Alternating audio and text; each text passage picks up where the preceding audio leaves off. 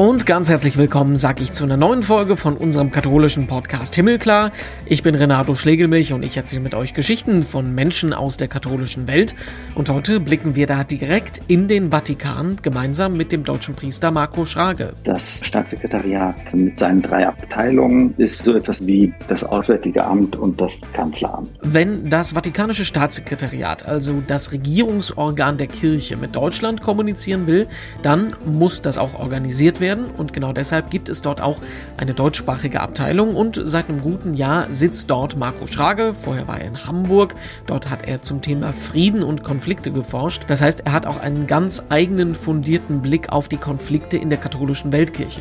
Eine globale Institution wird immer in einer großen Spannung leben. Die Frage ist, ist eine Spannung denn etwas Negatives? Auch sonst hat er einen spannenden Lebenslauf. Er kommt aus einer deutsch-italienischen Familie, kennt also beide Seiten der Medaille.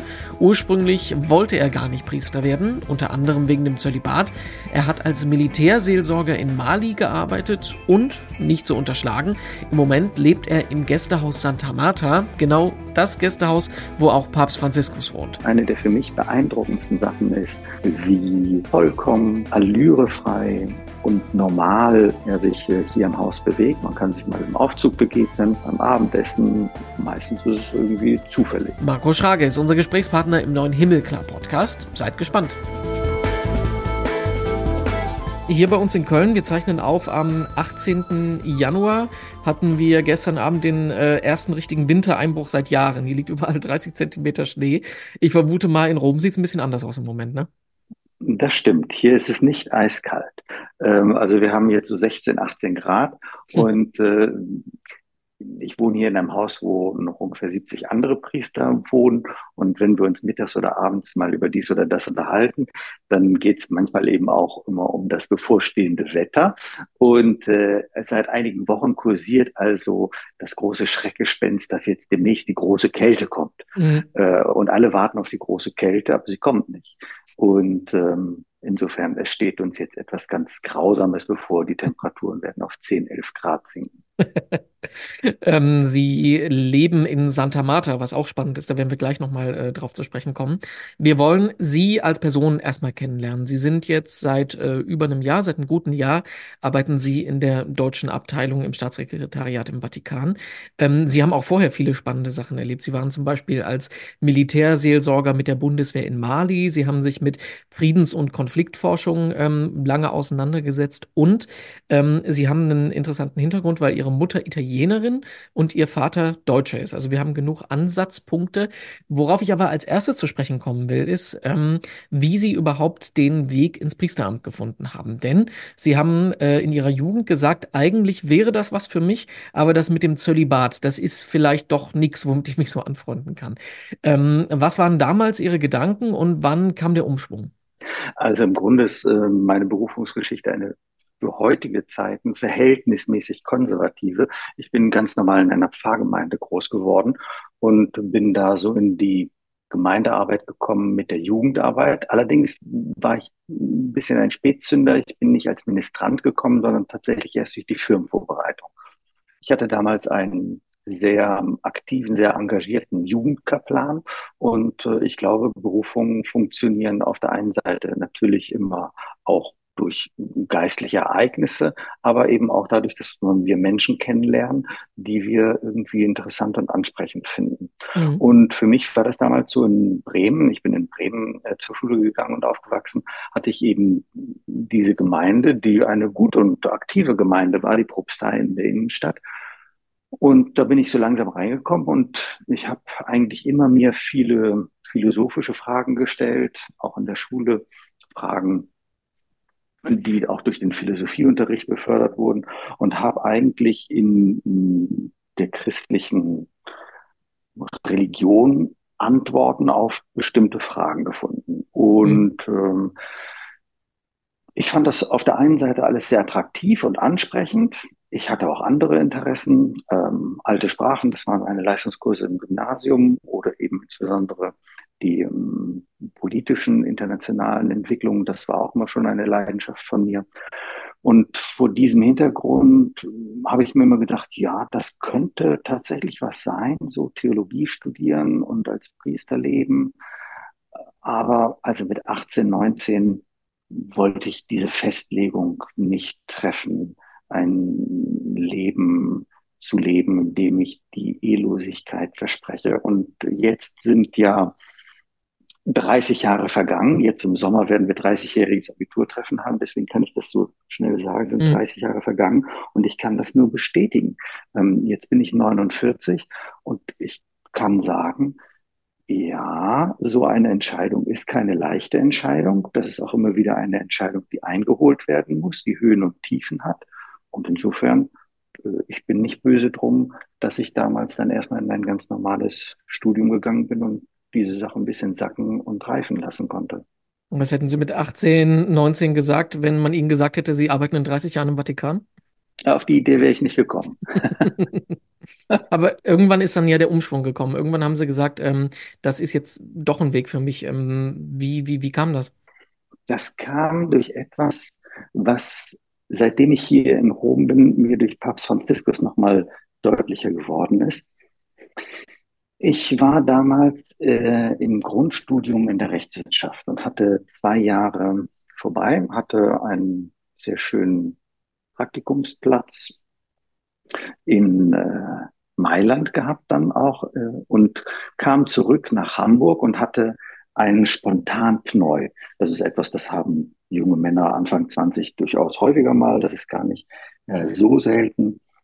Und äh, als ich so im Krankenhaus lag, äh, stellte sich nachher die Frage, ist das, was ich jetzt mache und womit ich eigentlich ganz zufrieden war, ich hatte ja eigentlich das meiste, was ich haben wollte, äh, ist das wirklich alles, was ich tun möchte? Und dann kam nochmal die Frage, will ich tatsächlich Jurist, äh, jemand, der sich äh, in der Diplomatie engagiert, denn das hatte mich auch immer interessiert. Da hatte ich noch ein Praktikum beim Generalkonsulat in Genua gemacht. Mhm äh, engagiert oder mm, gibt es da noch ein, ein Mehr, also diese, diese Sinnsuche? Und dann wurde mir gesagt, also Marco, hör mal, wenn du damals nach dem Abitur die Frage beiseite geschoben hast und die sich jetzt nochmal stellt, dann musst du die nicht mit Ja beantworten. Du musst die auch nicht mit Nein beantworten. Aber du darfst sie nicht nochmal beiseite schieben. Und für diesen Rat bin ich im Nachhinein sehr dankbar, äh, denn dann habe ich angefangen, mich mit, der, mich mit der Frage auseinanderzusetzen. Und dann kam ein Zufall sozusagen, wie das immer so ist in unserem Leben. Als Jurist sollte ich ein Jahr nach Italien gehen. Und äh, ich habe damals in Hamburg studiert und äh, in Hamburg gab es damit zwei juristische Fakultäten. Und die eine juristische Fakultät hatte bestimmte Partnerprogramme und die andere hatte andere. Und es sollte ein neues Studienprogramm geben mit Pavia. Und äh, es war ein Probeplatz und den hatte ich auch bekommen. Und irgendwann rief die Koordinatorin an und sagte, Marco, du musst mal vorbeikommen, wir müssen miteinander sprechen. Und sagte sie, ja, also weißt du, du hattest den Platz in Pavia, aber äh, da ist was dazwischen gekommen und jetzt gibt es keinen Platz. Wenn wir das Programm hätten, dann würdest du doch hingehen. Ich kann dir was anderes anbieten. Du könntest anstelle dessen nach Rom gehen. Dann habe ich mir gedacht, jo, es gibt Schlimmeres im Leben und habe das Angebot gern angenommen und bin also nach Rom gekommen. Und das war, warum war das so ein wichtiger Zufall? Weil ich damals zum Regens des Bistums Osnabrück gegangen bin und gesagt habe, ja, also ich überlege mir das immer so schon und ähm, jetzt soll ich ein Jahr nach Rom gehen. Ich wollte Ihnen das nur sagen, vielleicht kann man das ja nutzen. Und dann hat er da gleich darauf reagiert und gesagt, ja, dann nutzen Sie das doch äh, unter dreifacher Dimension. Erstens geistig, zweitens menschlich und drittens wissenschaftlich.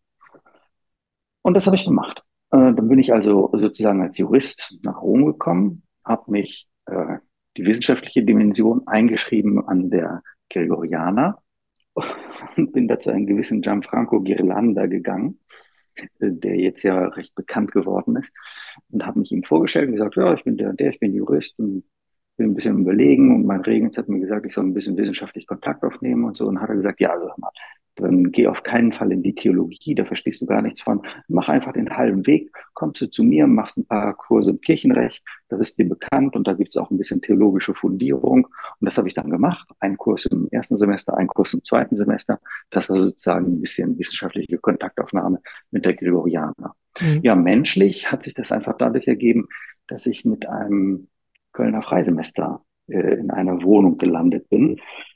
Und da zeigt sich wieder etwas, was ich erlebt habe, was im Leben immer sehr wichtig ist. Es geht nicht um das Theoretisieren, sondern es geht um das konkrete Leben und Erleben. Und dieser Freisemester, dessen Namen ich jetzt aus Diskretionsgründen nicht nenne, aber der dann später Jesuit geworden ist und heute in Russland in der Mission ist, das war jemand, an dem ich mich im Alltag gut orientieren konnte. Wie lebt er sein Leben? Wie lebt er seine Geistlichkeit? So, das war also sozusagen eine gewisse Jahresschulung. Und ähm, das Dritte, das war dann das Geistliche. Das hat sich einfach dadurch ergeben, dass die meisten Personen, mit denen ich in Rom in Kontakt war, äh, auch Theologen waren und ich dadurch nochmal ein bisschen so eine geistliche Dimension äh, erlebt habe. Mhm. Und nachdem ich dann aus diesem Jahr aus Rom zurückkam, war die Entscheidung eigentlich gefällt, dass ich gesagt habe, doch, das möchte ich gerne machen. Theologie auf Priesteramt. Und äh, das Einzige, was ich noch machen möchte, ist das Studium abzuschließen. Das habe ich gemacht und dann ging es nach Frankfurt St. Georg ins Theologiestudium. Also insofern, es ist schon ein Weg mit sehr vielen Biegungen. Mhm. Und ganz ehrlich, ich glaube, von vornherein hätte man diese ganzen Abzweigungen, Biegungen nicht sehen können. Aber im Nachhinein betrachtet, irgendwie ist es wie so eine Spirale. Man kommt immer wieder an den gleichen Stellen zurück, nur immer auf einer anderen Ebene. Es gibt noch ein paar andere Punkte aus Ihrem Lebenslauf, wo ich noch drauf äh, hinaus will gleich, aber ich spule erstmal vor und komme zu Ihrer ähm, Aufgabe, die Sie jetzt im Staatssekretariat seit Herbst 2022 haben. Ähm, es gibt eine deutsche Abteilung im Vatikanischen Staatssekretariat, was für die Korrespondenz mit ähm, den Kirchen im deutschsprachigen Raum zuständig ist. Mm, das ist was, wo viele von uns nur ähm, über die Nachrichtenmeldungen mitbekommen, wenn es mal wieder Kontakt zwischen dem Papst und Deutschland, zwischen den Kirchen im deutschsprachigen Raum und dem Vatikan gibt. Wie ähm, sieht das aber in der Praxis aus? Also ganz, ganz doof gefragt, was machen Sie eigentlich? Also im Endeffekt kann man sich das so vorstellen, dass das äh, Staatssekretariat äh, mit seinen drei Abteilungen, die dritte Abteilung ist eigentlich nur so eine ganz kleine Personalabteilung für das diplomatische Personal, die können wir mhm. auslassen, äh, so etwas ist wie das Auswärtige Amt und das Kanzleramt. Die zweite Abteilung, mit der wir jetzt nichts zu tun haben, die macht also praktisch die Beziehung zu den Staaten und zu den internationalen Organisationen. Und die erste Abteilung, in der wir sind, die macht eben das, was im Endeffekt in Deutschland so etwas wie das Kanzleramt oder auf Landesebene eine Staatskanzlei machen würde. Also Koordination der verschiedenen Dikasterien, aber eben vor allen Dingen auch die ganze äh, Korrespondenz zwischen dem Heiligen Vater, dem Kardinalstaatssekretär und dem Substituten und dem deutschsprachigen Raum.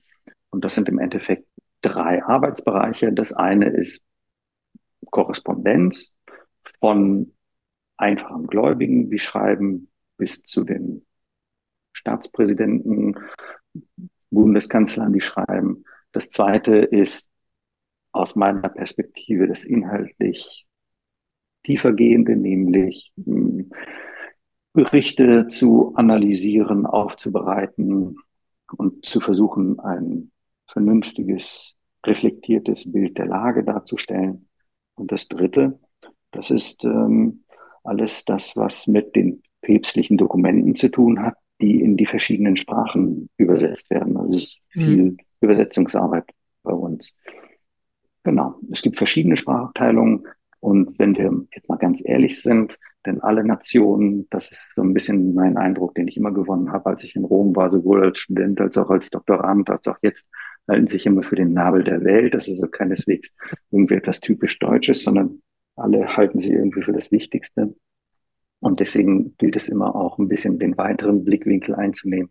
Und vor diesem Hintergrund muss man ehrlicherweise einfach sagen, die deutschsprachige Abteilung ist diejenige, die sich um den kleinsten Sprachraum kümmert. Das ist nicht ansatzweise vergleichbar mit dem zum Beispiel, was die spanischsprachige Sektion oder die englischsprachige Sektion machen. Ich habe das richtig im Kopf, Sie sind vier Leute, ne? Wir sind vier Priester, mhm. genau die in Vollzeit da sind und zwei Mitarbeiterinnen, die Teilzeitstellen haben.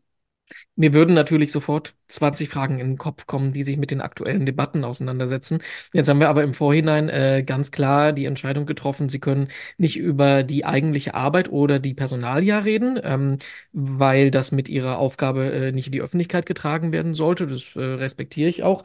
Aber lassen Sie mich trotzdem fragen, gibt es denn irgendwas, was Sie ähm, an dieser Aufgabe, Sie sind jetzt ja ein gutes Jahr da, irgendwas, was Sie überrascht hat, irgendwas, was Sie so nicht erwartet hätten an der Arbeit im Vatikan?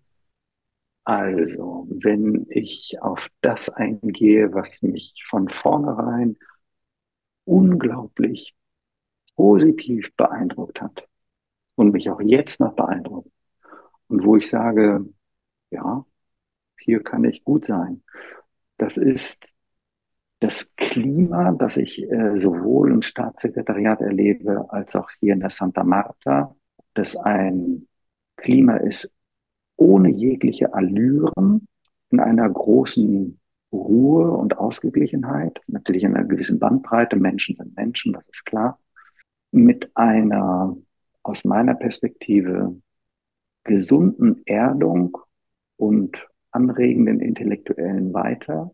Ich weiß nicht, woran das liegt, aber meine Vermutung ist, wenn jemand wie Franziskus zehn Jahre im Amt ist, mhm. dann prägt er natürlich auch, er zieht auch Leute nach, die vielleicht ein bisschen so einen Stil wie er versuchen nachzuleben. Wenn ich jetzt mal was ganz Undiplomatisches sage, wenn ich hier gefragt werde, Marco, wie geht's dir eigentlich?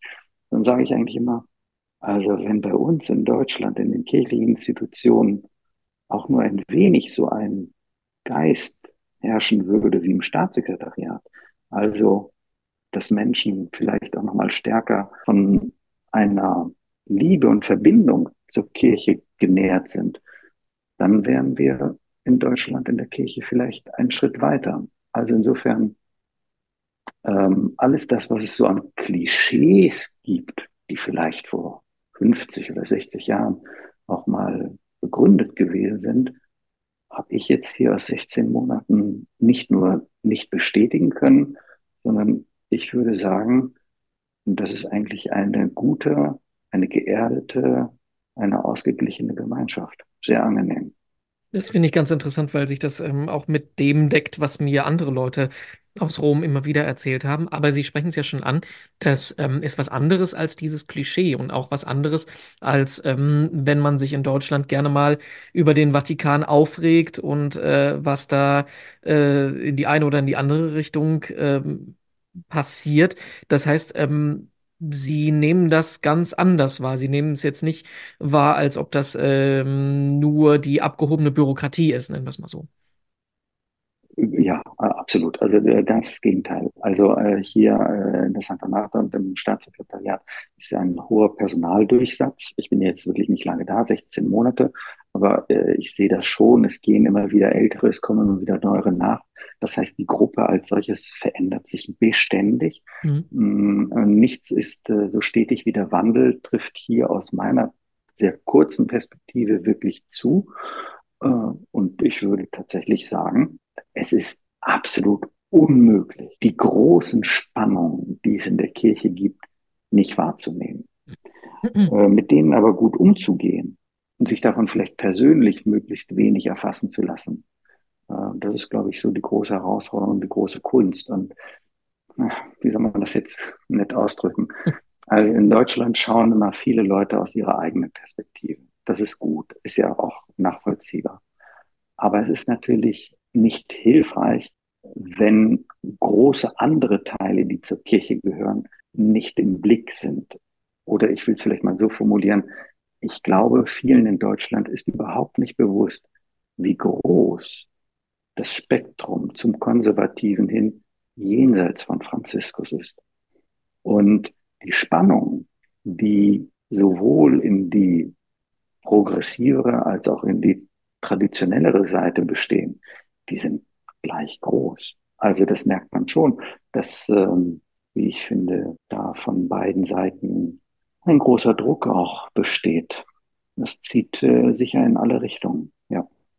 Dabei ist das ja was, was nicht nur die Kirche betrifft. Sie kennen ja beide Kulturen von Kindesbeinen an, weil sie in einer deutsch-italienischen Familie aufgewachsen sind. Und ich stelle mir ganz häufig die Frage, wenn es um Spannungen zwischen ähm, der Kurie und der Kirche in Deutschland geht oder eben darüber hinaus zwischen den Kulturen Italiens und äh, Deutschlands, ähm, ist das wirklich ein inhaltlicher Konflikt oder liegt es einfach daran, dass es so unterschiedliche Mentalitäten sind? Also ganz einfach gesagt, ähm, äh, dass die Deutschen halt alles mit äh, 50 Durchschlägen und 80 Fußnoten haben wollen und ähm, einfach in einem italienischen Kulturraum ähm, das vielleicht nicht als schlecht betrachtet wird, aber man einen einfach einen ganz anderen Ansatz an Miteinander Probleme, Konflikte hat. Auf alle Fälle. Es, glaube ich, legen sich aber verschiedene Ebenen übereinander. Die eine fällt jetzt vielleicht in jüngerer Zeit etwas stärker auf, die andere hat wahrscheinlich längere Wurzeln. Fangen wir mal mit der an, die etwas längere Wurzeln hat. Es gibt wirklich sehr viele unterschiedliche Wirklichkeitszugänge und wir sollten uns da gar nicht so sehr nur auf Europa beschränken. In Europa können wir den germanischen Sprachraum, den romanischen Sprachraum einander gegenüberstellen, wie sie das eben gemacht haben. Und selbst die sind ja nun, weiß Gott, nicht homogen. Die Engländer sind ganz anders als die Deutschen. Franzosen sind wirklich ganz anders als die Italiener. Aber sagen wir mal, eine gewisse Fluidität zwischen Ideal und Wirklichkeit, die kann im Romanischen leichter bestehen als äh, im Deutschen. Mhm. Das, was das Ideal ist, woran man sich ausrichtet, ist eine Sache. Und das, was im Alltag gilt und im Alltag gelebt wird, das ist eine andere Sache. Und das ist hm, in der deutschen Mentalität nicht ganz so einfach hm, abzubilden. Insofern gibt es allein schon durch unterschiedliche Wirklichkeitszugänge Spannung. Aber ein anderer Punkt besorgt mich, und das sage ich ganz ehrlich, mindestens genauso stark. Ich habe den Eindruck, ich sage das jetzt in großer Vorsicht, weil das wirklich erstmal nur ein prima facie-Eindruck ist. Ich habe den Eindruck, dass viel in unserer Zeit gesprochen wird und fokussiert wird auf die zunehmend ja unsere internationale, internationale Politik prägenden bewaffneten Konflikte. Aber innerhalb unserer demokratisch organisierten Staaten haben wir ebenfalls sehr starke Polarisierung und Zuspitzung denken wir nur an die Vereinigten Staaten von Amerika, denken wir nur an Polen. Und ich habe den Eindruck, dass das in Deutschland jetzt auch hm. sich etwas stärker zeigt, dass wir weniger in einer politischen Konkurrenz sind, die ja positiv ist und hilft, sondern eher in einer fast schon, noch nicht ganz, aber fast schon hasserfüllten Opposition. Und ich glaube, dieses den anderen als Gegner sehen, das spielt in jedem bewaffneten Konflikt natürlich eine Rolle. Das ist ja geradezu banal. Aber ich glaube, dass sich dieses Paradigma auch in unser, in Anführungsstrichen, friedliches Leben geradezu hineinfrisst. Und deswegen sehe ich das nicht nur mit großer Sorge in den Staaten, von denen ich eben gerade gesprochen habe, die sozusagen, biblisch gesprochen, ähm, geteilte Reiche sind, sondern dass das auch bei uns in der Kirche gilt.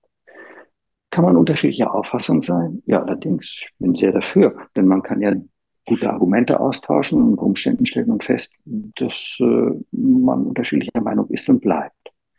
Aber den anderen als Gegner anzusehen, da bin ich von überzeugt, dass das nicht zum Guten wird. Sie haben ja auch einen Hintergrund in Friedens- und Konfliktforschung. Ich vermute mal, genau deswegen machen Sie sich da auch ähm, so große Gedanken darüber.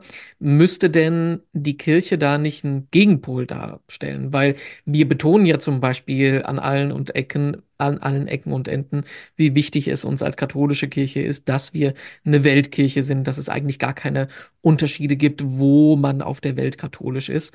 Also ähm, sollte die Kirche da nicht eher was Verbindendes darstellen? Oder würde das auf der anderen Seite, so wie wir es machen, die Konflikte und die kulturellen Unterschiede, die es ja gibt, einfach nur schönreden?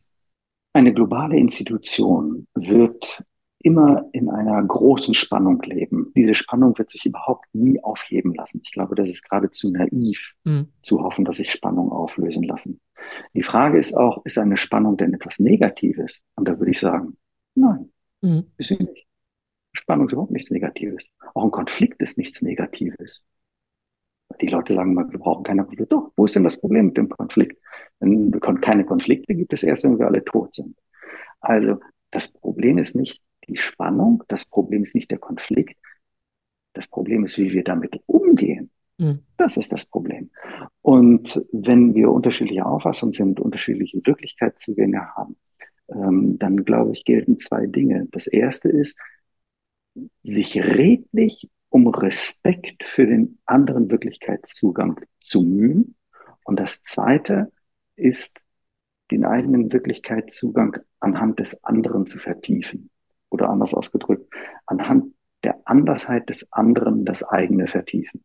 Mhm. So würde ich das sagen. Und wenn das wirklich ehrlich geschieht, nicht in dem Sinne von, äh, ich habe die Macht, du musst dich beugen oder ich habe die Erkenntnis, du musst mir folgen, wenn das wirklich geschieht, dann glaube ich, wird das zum Wohle aller sein. Ich mache jetzt noch mal einen ganz großen Bruch und ähm, greife mir noch einen anderen Punkt aus Ihrem Lebenslauf äh, raus, wo ich gerne noch darüber sprechen äh, würde, weil ich das sehr spannend finde. Sie haben als ähm, Militärseelsorger die Bundeswehr in Mali begleitet. Ähm, mhm. Was haben Sie da erlebt und was hat, äh, was hat Sie da geprägt, auch im Hinsicht äh, auf dieses große Thema äh, Krieg, Frieden, Konflikte?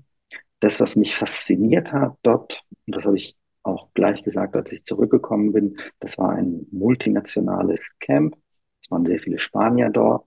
Und äh, ich habe mich in dieser Internationalität von Franzosen, Italienern, Spaniern, Belgiern, Deutschen wirklich äh, gefühlt wie ein Fisch im Wasser. Das gilt jetzt für das Kontingent, das ich da begleitet habe. Ähm, und wofür ich einfach sehr, sehr dankbar bin, das ist, dass ich die Möglichkeit hatte, sowohl mit äh, der Bundeswehr damals als auch im Anschluss privat nochmal hm, nach Mali zu fahren, nach Bamako zu fahren und dort äh, Kirche vor Ort kennenzulernen. Mhm. Ähm, also wenn ich jetzt zwei Sachen mitnehme, die mich geprägt haben, ich glaube, das sind noch nicht mal so sehr theoretische Dinge, denn mh, hm, da will ich ganz ehrlich sein, die Zeiten, die ich in Mali verbracht habe, 2018, 2019, das waren nicht die theoretisch prägenden Zeiten, sondern eher ähm, Zeiten, in denen ich existenziell nochmal so ein bisschen Erfahrung gesammelt habe. Also da würde ich sagen, das sind zwei Stück. Das eine ist, ich glaube, um auch nur ansatzweise zu verstehen, was eine Weltkirche ist, ist unabdingbar, sich zu vergegenwärtigen, dass Europa nicht nur eine Minderheit ist, sondern auch immer mehr zur Minderheit werden wird. Anders ausgedrückt, ganz, ganz grob, ungefähr die Hälfte der Katholiken leben in Nord- und Südamerika, ein Viertel in Europa, ein Achtel in Afrika, ein Achtel in Asien. Also ganz, ganz grob wir sind keine europäische Kirche. Also wir sind es der Fassade nach, aber wir sind es faktisch nicht mehr. Und das haben wir nicht begriffen. Ähm, und das ist also eine Sache, die ich mitgenommen habe, eine ganz andere Realität kennenzulernen und sich verdeutlichen, diese andere Realität ist nicht die, die abnimmt, sondern ist die, die zunimmt. Und das Zweite, was ich äh, gelernt habe, das ist ganz einfach zu sehen, was ist eigentlich Armut. Ähm, ich unterrichte auch an der Alfonsianer und das ist das Moraltheologische Institut hier in Rom, wo ich selbst auch promoviert worden bin. Bin ich sehr äh, froh, weil mich das akademisch eigentlich mein ganzes Leben immer begleitet hat. Und in diesem Semester habe ich gerade einen Kurs gemacht, den ich auch in Deutschland das eine oder andere Mal schon an verschiedenen Hochschulen gemacht hatte, nämlich Ethik der Migration. Und ähm, ich glaube, über ein solches Thema zu sprechen, ist gut vor dem Hintergrund zu wissen, dass das, was in Europa Armut ist, also das, was ich persönlich in Europa gesehen habe, was am ärmsten war, das waren bestimmte äh, Teile bei verschiedenen Reisen in Rumänien, die ich gemacht hatte. Und um es jetzt sehr, sehr einfach runterzubrechen, das, was ich dort als Armut gesehen habe, das war in Mali Wohlstand. Ich glaube, das äh, ist eine große und gute Horizontweitung, die zu einer hilfreichen Selbstrelativierung beitragen kann. Und ähm, bereitet auch gut vor auf die internationale Arbeit ähm, in der Kurie. Äh, Was ich jetzt äh, zum Schluss Sie noch fragen muss, was ich äh, nicht auslassen kann, da Sie ja gerade Santa Marta erwähnt haben am Anfang. Man weiß als kirchlich interessierter Mensch, da wohnt der Papst. ähm, wann, wie, Lisa, genau, wann, äh, äh, genau, wann und wie äh, begegnet man denn da Papst Franziskus? Ist das mal zufällig mal so am Frühstückstisch ähm, oder ist der abgeschirmt, dass man den eigentlich gar nicht sieht? nein. Also eine der für mich persönlich, jeder von uns ist ja unterschiedlich gestrickt, aber eine der für mich beeindruckendsten Sachen ist, ähm, wie vollkommen allürefrei und normal ähm, er sich äh, hier im Haus bewegt. Ich glaube, dass das auch nachhaltig prägend ist für alle, ähm, die in seinem Umfeld arbeiten. Genau, er wohnt im zweiten Stock. Das ist also im Stockwerk hier unter mir und man kann sich hier und da begegnen. Man kann sich mal im Aufzug begegnen.